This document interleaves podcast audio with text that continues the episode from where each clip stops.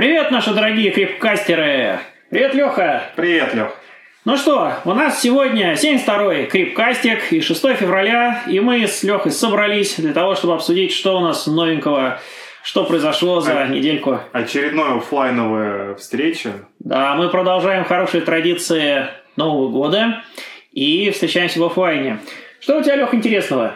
Смотри, Лех, на этой неделе пронеслась волна, не волна, а информация такая, что в открытом мире, или как это, Wild Internet, а, появились слухи, что в диком, а, в диком IT а, появились использование дырок в ESXi, которые привели к тому, что какие-то компании потеряли свои данные. Связаны они были с тем, что вот были две ЦВЕшки, э, связанные с безопасностью ESX. Э, Обе они носили критический характер, и одна из них позволяла получать доступ к инфраструктуре э, виртуализации. Так. Но в том числе там, конечно, были ошибки с тем, что известен был э, злоумышленникам доминский, д- домен админский пароль. Э, злоумышленники воспользовались этой дыркой э, безопасности VMware, причем что самое интересное, эта дырка была уже описана, было сказано, что ставьте патчи на свои сервера,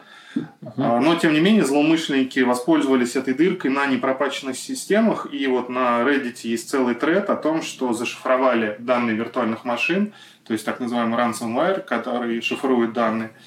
И из-за этого э, какой-то бразильский Superior Justice Tribunal, который STG коротко называется, оказался в неудобной ситуации, когда все их виртуальные машины зашифрованы, они без данных, ну и, собственно, каким-то способом а, необходимо было это восстановить, но а, здесь основная эта мысль в том, что не бывает идеальных продуктов, все равно дырки какие-то есть, может быть не дырки, а просто какие-то бреши в безопасности, там бреши в коде, и нужно просто своевременно патчиться. Для этого VMware, например, постоянно выпускает э, у себя на портале, есть специальный портал по безопасности, описание Мгм. всех этих дырок и, э, ну, соответственно, со ссылочками на патч, на разные версии операционных систем, э, ESXi, я имею в виду, на разные версии других продуктов.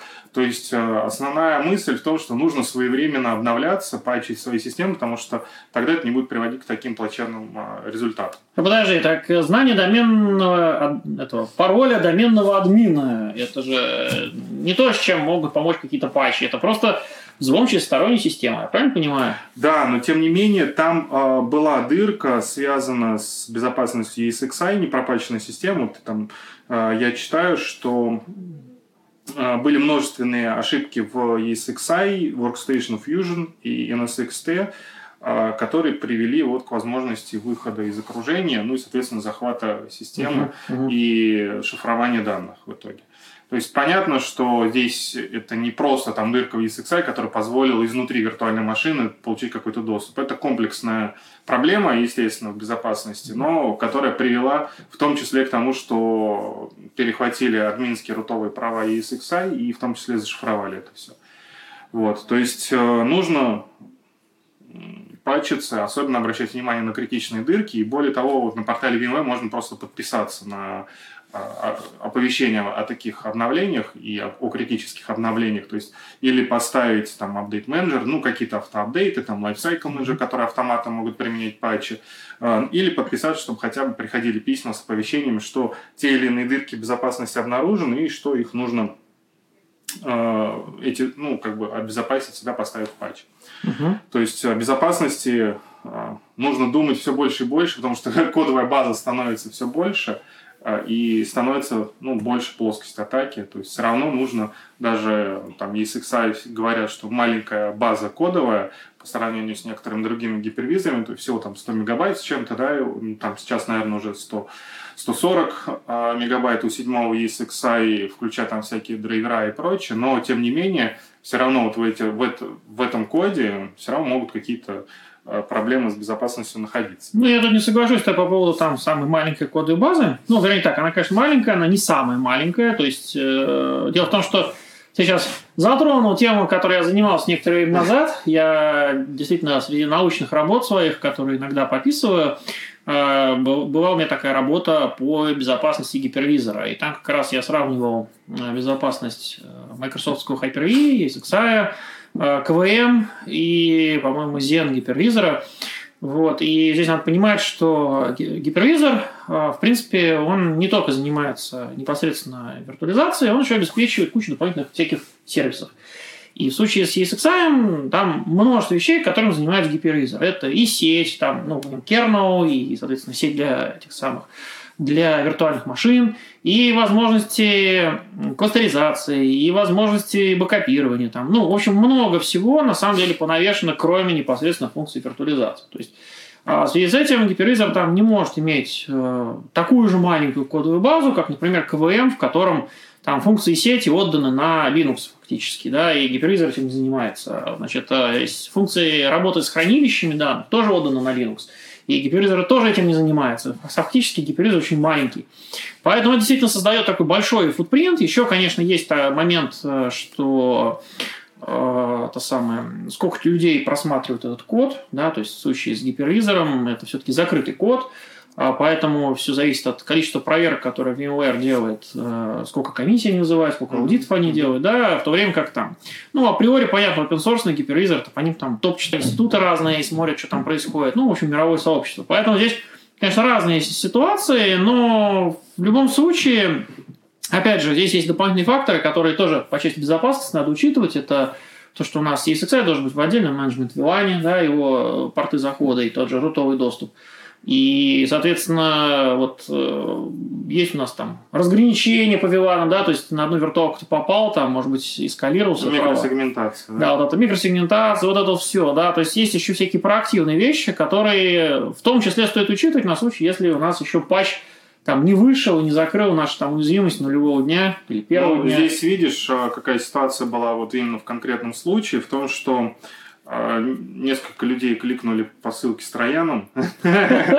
Ну, слушай, ладно, мы это мы сейчас смеемся, им там было не до смеха. А, и несмотря на то, что на рабочих станциях даже стоял Касперский, он не знал еще про этот Троян, Uh-huh. И получили злоумышленники доступ через этот Трояна к сети, к хостам, находящимся а, ну, не находящимся, просто имеющим доступ к менеджменту VLAN и ESXi. И здесь не был скомпрометирован V-центр, здесь именно через ESXi э, смогли выполнить удаленный код ну, remote execution, стандартная ошибка, uh-huh, uh-huh. которая часто возникает, вот, и вот такой путь злоумышленники проделали, то есть все началось с того, что нужно понятный человеческий фактор, если бы никто не кликнул по ссылке с Трояном, э, ничего бы не случилось. Ну, кстати, не очень смешно, вот так, э, вроде как смеюсь, я тоже вспоминаю там всякие истории о, о бедном нигерийском вирусе, типа, распространите меня, пожалуйста, но на самом деле вот сейчас у нас э, внутренняя безопасность периодически устраивает вот эти рассылки фейковых писем, там, и смотрят, кто на них кликает, кто не кликает. И, в принципе, вот э, периодически они делают такое письмо, э, на которое хочется кликнуть. Ну, то есть, э, надо очень внимательно вчитываться, чтобы понимать, что, в принципе, как бы мне это письмо не нужно, и, скорее всего, оно там вредоносное какое-то. Иногда, то есть, ну, у них есть преимущество в том, что они знают мое поле деятельности, например, или твое поле деятельности, что ты делаешь, и можно собрать такое письмо, которое вот прямо четко очень похоже на рабочее. Да? Ну а внешний злоумышленник, как он это делает? Он идет на LinkedIn, смотрит на твой профиль, Леха, знает, чем ты занимаешься, например, что ты там занимаешься архитектурой системы, дальше может тебе прислать какое-нибудь письмо там из разряда, а вот вам а, тут, я не знаю, я тут написал какую-то, придумал архитектуру новой системы, пожалуйста, посмотри ее и, и проверь, скажи, прав я или нет, типа я ваш партнер. И ты совершенно спокойно можешь кликнуть и, и попасть. Слушай, ну я обычно такие письма очень отношусь э, с присмотром, с прищуром. Я изучаю заголовки письма, смотрю все ссылки, куда ведут, и если кликаю, то из какой-нибудь виртуальной машины, которая в изолированной среде, и, соответственно, ничего не случится. Вот. Но, тем не менее, все равно даже есть вот hardening guide называются, да, mm-hmm. которые лучшие практики для того, чтобы обезопасить себя от подобного рода проблем. Э, ну и, собственно, там люди, которые описали это на Reddit, тоже говорят о том, что нужно сделать. Ну, а все вещи там по рецепту стандартные. Да. Наименьшие привилегии, не кликать по неизвестным письмам, разделять там подсети, э, ну, и патчиться своевременно. И ничего такого не будет. В общем, все как обычно. Да. Будьте но... аккуратны. Будьте аккуратны. Слушай, я перейду к более приятной новости. И а, следующая новость немножечко про твою область. О том, что IDC вот уже четвертый на этот год подряд говорит о том, что в области UEM, User Environment Management, VMware находится в топах. Полный отчет выложен в блоге VMware, соответственно, там рассказывается, показывается с картинками, почему IDC считают VMware, собственно, здесь в топах. Ну и то, что интересно, ближайший догоняющий – это компания Microsoft в этой области. Я вот уже еще раз вспоминаю, Леха, какие же у нас все-таки маркетологи нерасторопные, потому что все-таки User Environment Manager, про который ты упомянул, это старое название компонентов Horizon. А на самом деле это имел в виду Unified Endpoint Manager. И слава богу, наконец-то их разделили. И тот компонент теперь называется Dynamic Environment Manager – вот, Леха, да, но, конечно, но... старые админы все еще помнят все эти названия. Да, ну, слушай, да, это, наверное, мой тоже косяк, потому что статья-то от IDC про Unified э, Endpoint Management не как про конкретный продукт, а как про область э, да. деятельности компании в целом. То есть управление э, конечными что, станциями, да? Да, конечными но это не твоя вина, это я еще раз говорю, это маркетологи не нашли нормального названия, но я надеюсь, что когда-нибудь найдут. Текущая тоже так себе. Вот, ну посмотрим. Да, слушай, перейду к следующей новости, она тоже достаточно интересная и приятная. Это анонс э, Verialize 8.3. Э, это ну, новая версия, наверное, можно даже сказать практически мажорная версия, хотя и восьмой линейки продуктов VMware. И здесь, что интересно, Сейчас уже как бы развиваются параллельно две линейки, SaaS-версия и on-prem версия, но они одинаковы по функционалу. И помнишь, э, там в одном из предыдущих подкастов я говорил про э, Universal лицензии, которые позволяют использовать либо облачную э, версию, либо on-premise версию, то есть mm-hmm. как бы продукт покупается один фактически, да, а можно использовать либо то, либо то. Ну и из основных введений, ну, понятно, что нововведения обновили все версии продукта, пофиксили какие-то баги, может быть, э, про которые мы да, с тобой чуть ранее говорили. А, тем не менее, а, такие серьезные изменения, во-первых, связаны с безопасностью, и появились property группы и группа безопасности внутри Verialize. И что еще интересно, наконец-то в этом релизе появилась поддержка миграции с NSXV на NSXT для чего, опять же, для этой миграции, как это работает, выпустили отдельный блогопост с видеороликами, ну и расписали, как это происходит, как различные фазы подготовки, там, угу. Сбор информации, миграции и так далее. Ну и, наконец-то, все заказчики могут теперь смигрировать на NSXT и получить полностью мульти и э, гипер облачную среду и использовать во всех вообще ипостасях, ну, потому что NSX был в основном только на сферу направлен, NSXT mm-hmm. можно теперь везде запускать. Это вот такие главные изменения. И про безопасность, помнишь, когда-то мы с тобой осенью, наверное, разговаривали про SaltStack, компанию, которую да. приобрели, связанную с безопасностью. Теперь Verialize Automation поддерживает э, SecOps э, вместе с SaltStack. Э, это теперь тоже является частью Verialize продукта. Ну, это вот такие, наверное, значимые изменения. Естественно, там куча других изменений, связанных и с э, management, он там стал быстрее, выше, сильнее, умеет больше. Verialize AI Cloud, э, это Artificial Intelligence Cloud. Ну, про него тоже много говорили. С одной стороны, штука интересная, то есть э, глобальная идея ЦОД, который сам себя может обслуживать, но, с другой стороны, сейчас это связано только с Висаном. А в ближайшем будущем это будет связано с сетью также. Ну, я, честно, сам еще не пробовал этого. Ну, посмотрим, как это будет выглядеть. Ну и сюда же теперь входит еще True Visibility Suite, который раньше был как бы отдельно и приобретенный э, у компании Blumidora подразделением. Теперь тоже называется Verialize True Visibility Suite, который входит в этот релиз. Ну, про остальные нововведения в 8.3 релизе Verialize, наверное, Э, я думаю, имеет смысл позвать Сергея Калугина еще угу. раз к нам. А, эксперта по теме. Да, эксперта по теме, чтобы он а, рассказал. Ну, а я перейду к следующим своим новостям. А, и а, следующая новость это ну, рубрика, наверное, можно ее уже так назвать, VMware на VMware. Постоянно подразделение IT VMware выпускает разные интересные статьи о том, как они внедряют собственные же продукты VMware внутри IT VMware. Ну и сейчас вышло два благопоста. А, во-первых, про то, как э, работают с разработчиками приложений, ну, естественно, благодаря Танзу, нашему Kubernetes, и что это дает, и ну, как улучшают работу, в том числе наших партнеров, э, заказчиков, ну и коллег наших с тобой. То есть как внутри VMware это используют и что используют от портфеля Tanzu, как это используют, э, для каких приложений, какие приложения вообще, в принципе, разработчики разрабатывают. Это тоже такой пост. Интересно почитать, как это бывает в больших компаниях. И, собственно, про этому посвящена первая статья. И вторая статья, второй э, благозапись о том, э, как внутри VMware мигрируют Mission критичные приложения, естественно, микросервисные, и как их мигрируют в облако и обеспечивают и улучшают disaster recovery, как обеспечивают отказоустойчивость этих приложений, ну, связано, естественно, с облаками, опять же, VMware на VMware, то есть AWS и VMC облаком, то есть инфраструктуры VMware на платформе AWS, на платформе Amazon. Ну и заканчиваю я свой рассказ тем, что э, выпустили на сайте VMware Update по текущим конференциям в этом году VMware. Онлайновые конференции. Ну, естественно, они все в этом году будут онлайновые. Раньше они были офлайновые, теперь они все полностью онлайновые.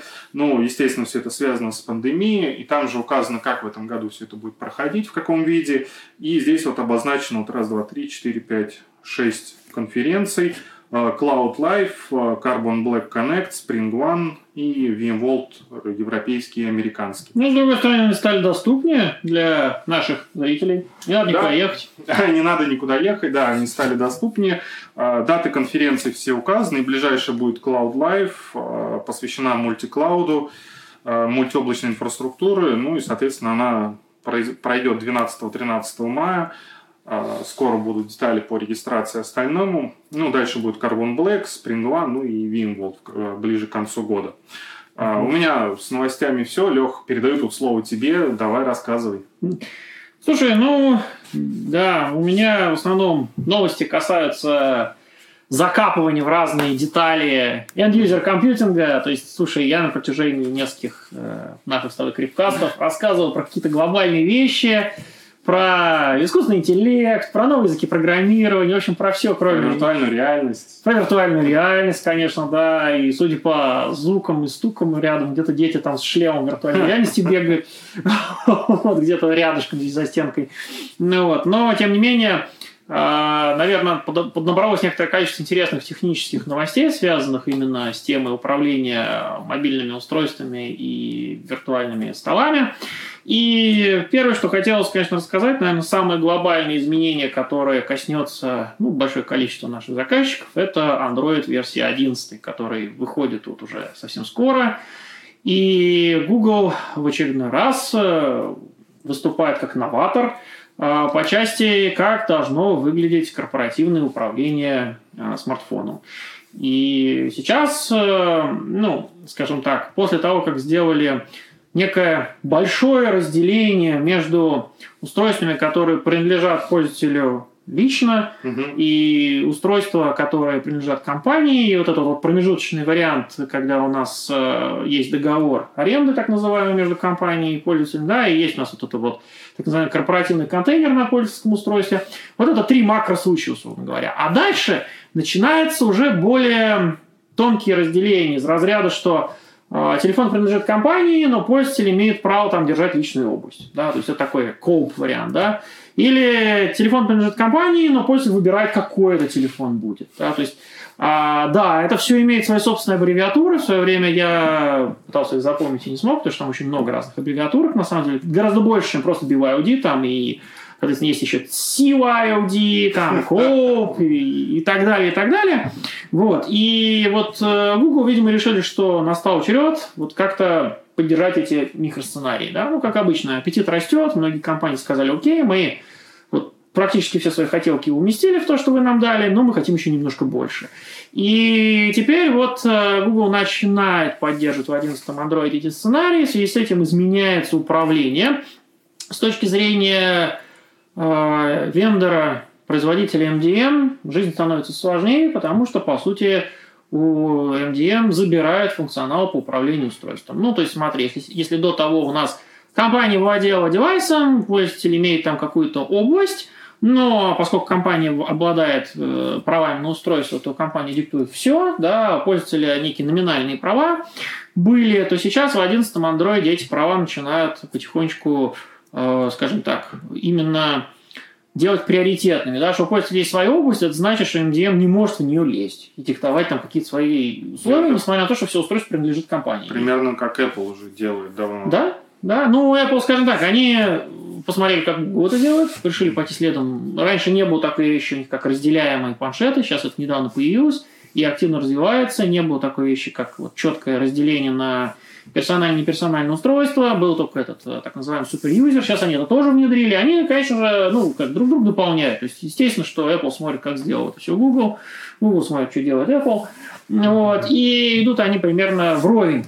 Ну, вот. ну и, в общем, статья на этот счет, э, что делать, ну, вернее так, к чему, к чему готовит нас э, Google, да, в новом Android, что нового будет – а, вот об этом всем подробнее можно почитать, но уже прикинуть, а в принципе, вот вы, наши репкастеры, да, заказчики, вот у вас вообще такие сценарии используются или нет, и какие могут здесь возникнуть, а, в общем-то, подводные камни, да, в связи с новой, с новой политикой. Вот. Ну, если какие-то у вас интересные на этот счет сценарии, какие-то мысли, то у нас большой, большая телеграм-группа, где постоянно идет обмен мнениями, ну, а также есть вот комментарии к э, этому ютубному ролику, да, можете mm-hmm посмотреть или к подкасту, пишите, а, тоже интересно будет узнать. Может быть, что-то конкретное такое вас заинтересует вот в этом разборе, потому что там все весьма, ну, скажем так, непросто.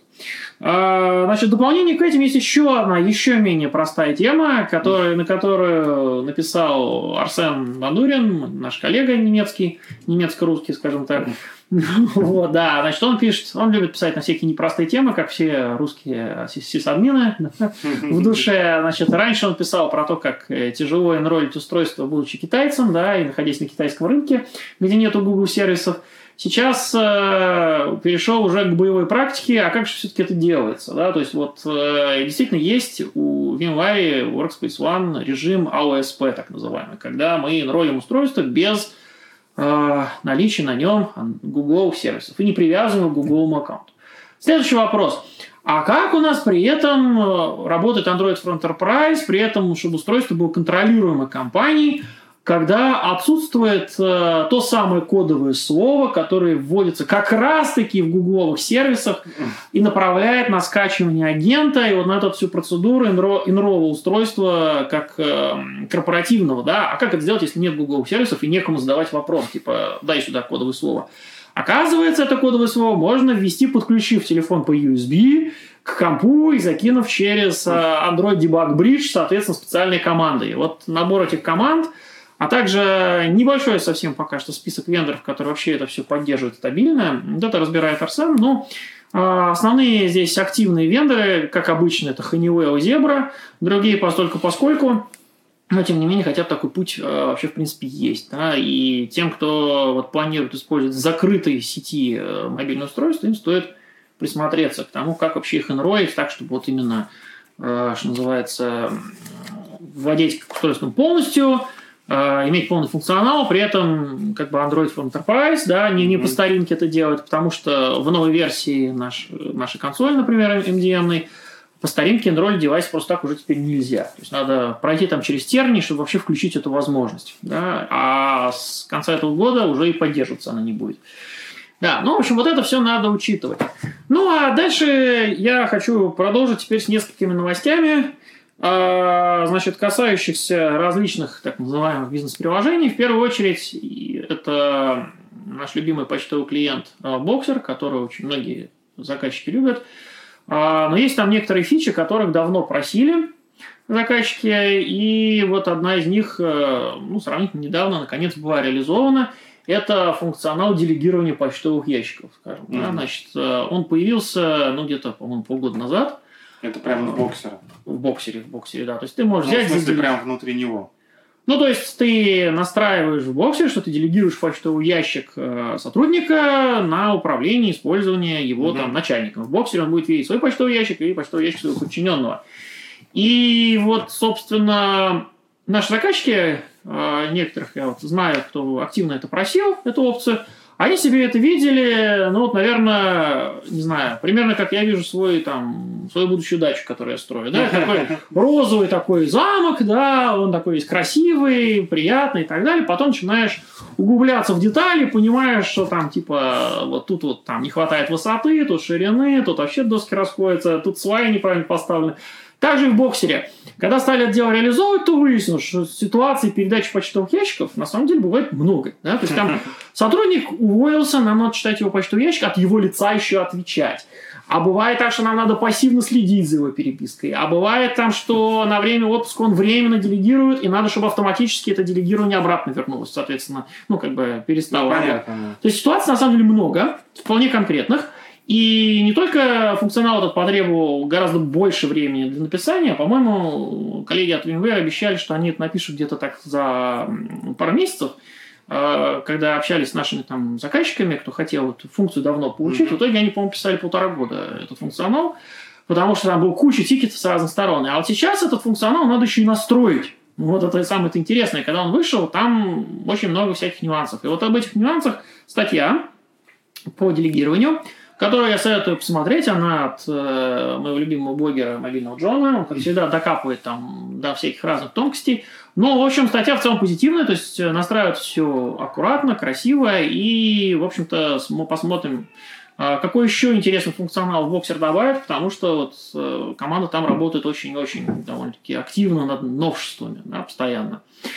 Вот. Э, ну и несколько вот статей тоже интересных, глубинных, теперь уже из мира виртуализации рабочих мест.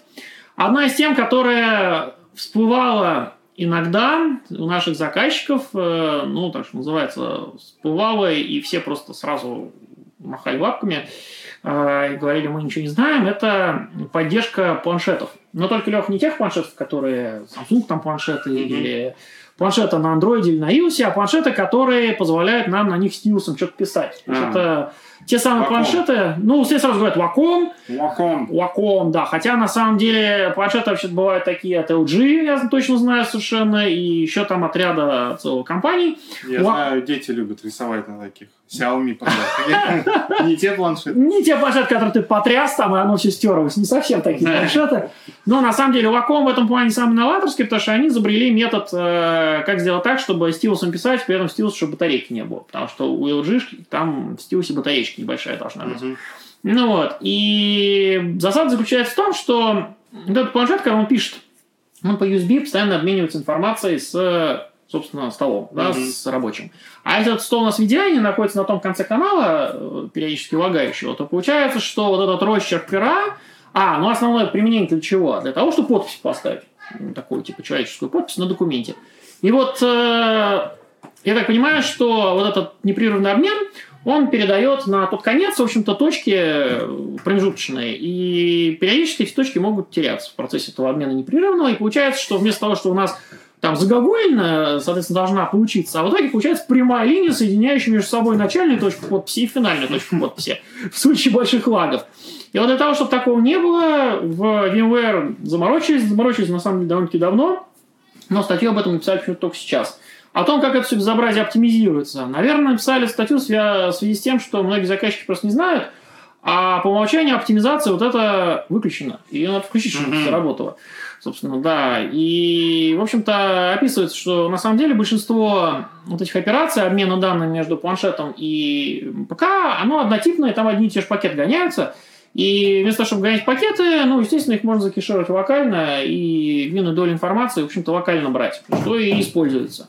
Ну вот. Ну и самое ценное, на самом деле, в этой статье еще для, для наших заказчиков в том, что там приведен список, с какими планшетами это все работает точно и с кем проверено. Поэтому, если вы вдруг решите э, приобретать там для дизайнеров, э, видеоящиков, да, вот эти планшеты или для подписи, то ознакомьтесь со списком, он там не очень большой, поэтому очень легко промахнуться.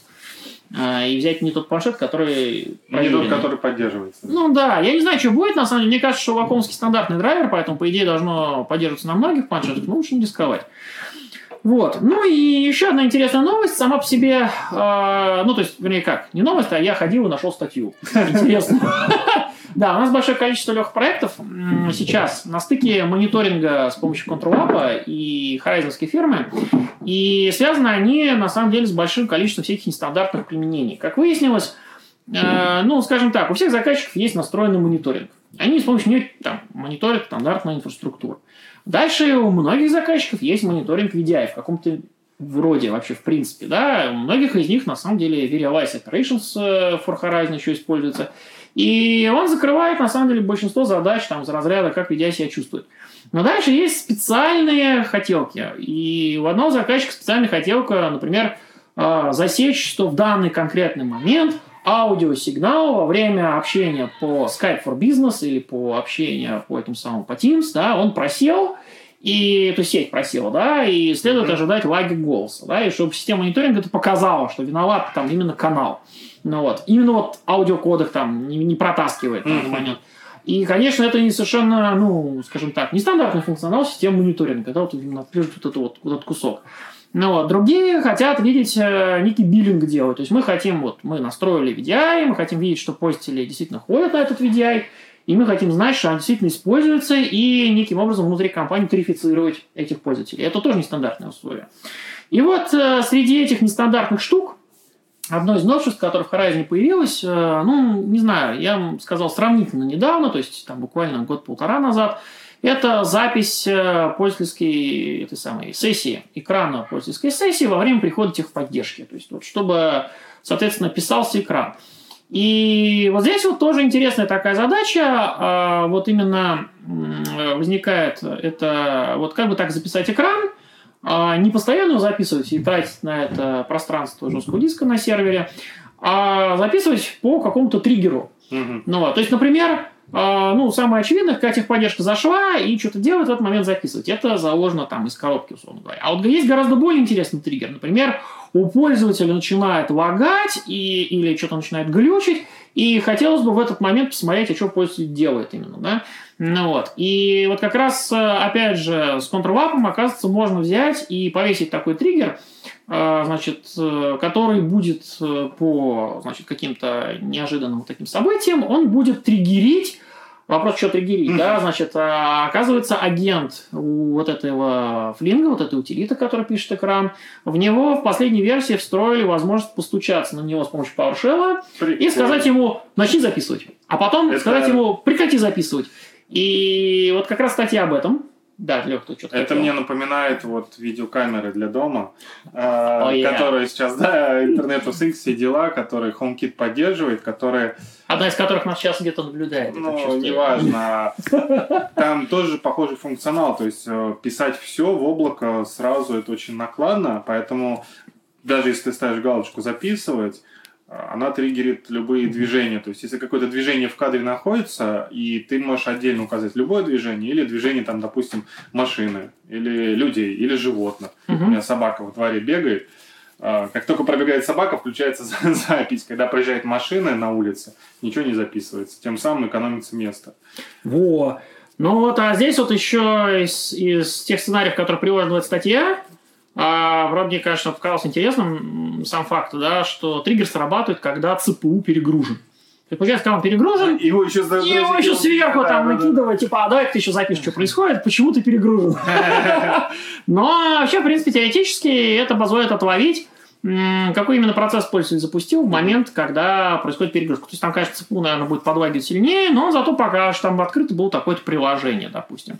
Вот. Так что довольно-таки интересный в этом плане функциональчик. Я советую тем, кто сейчас вот экспериментирует с тем же контрвапом, допустим, или вообще с мониторингом Попробуй посмотреть. Да, Попробуй, да, потому что... Ну, статья написана, кстати, давно, еще раз, но вот случайно для себя открыл и советую коллегам обратить внимание. Вот. Ну что ж, я еще раз, э, наверное, под занавес, э, кстати, напомню о том, что у нас, Леха, скоро, да, с тобой уже будет серия вебинаров перед угу. летней академией. И уже как раз сейчас занимаемся подготовкой разных тем для, ну, как бы для наших крипкастеров и не только, да, о чем будем там читать. Приглашайте ну, да, тех, кто да. не слушает и не в теме. Да, ну потому что, сами понимаете, очевидные темы, которые там будут подниматься, это what's new, то есть что новенького в наших продуктах, э, вот. Но, ребят, мы же можем и интереснее что-то рассказать, но да. из того, что вам хочется. Вот. Так что присылайте хотелки, чтобы вам хотелось услышать, и мы попробуем эту тему mm-hmm. что-то интересное рассказать, да, записать. Ну, с своей стороны, мы будем анонсы проводить э, будущих вебинаров по разным темам. Ну, я уже знаю, что там будут темы, связанные с облаками, с безопасностью, с сетями, ну, как такие ведущие темы. End-user computing и все вот это вот. Конечно. Куда же без него? Ну и, наверное, там еще какие-то более интересные темы тоже будут рассмотрены. Но все это подготовки такие предварительные к летней академии. Да, да. Надеюсь, у нас получится все с летней академией. Посмотрим, в каком формате. Будем пробовать. Да. Ну что ж, на этом. Всем пока-пока. Да, всем пока-пока. Счастливо, ребята.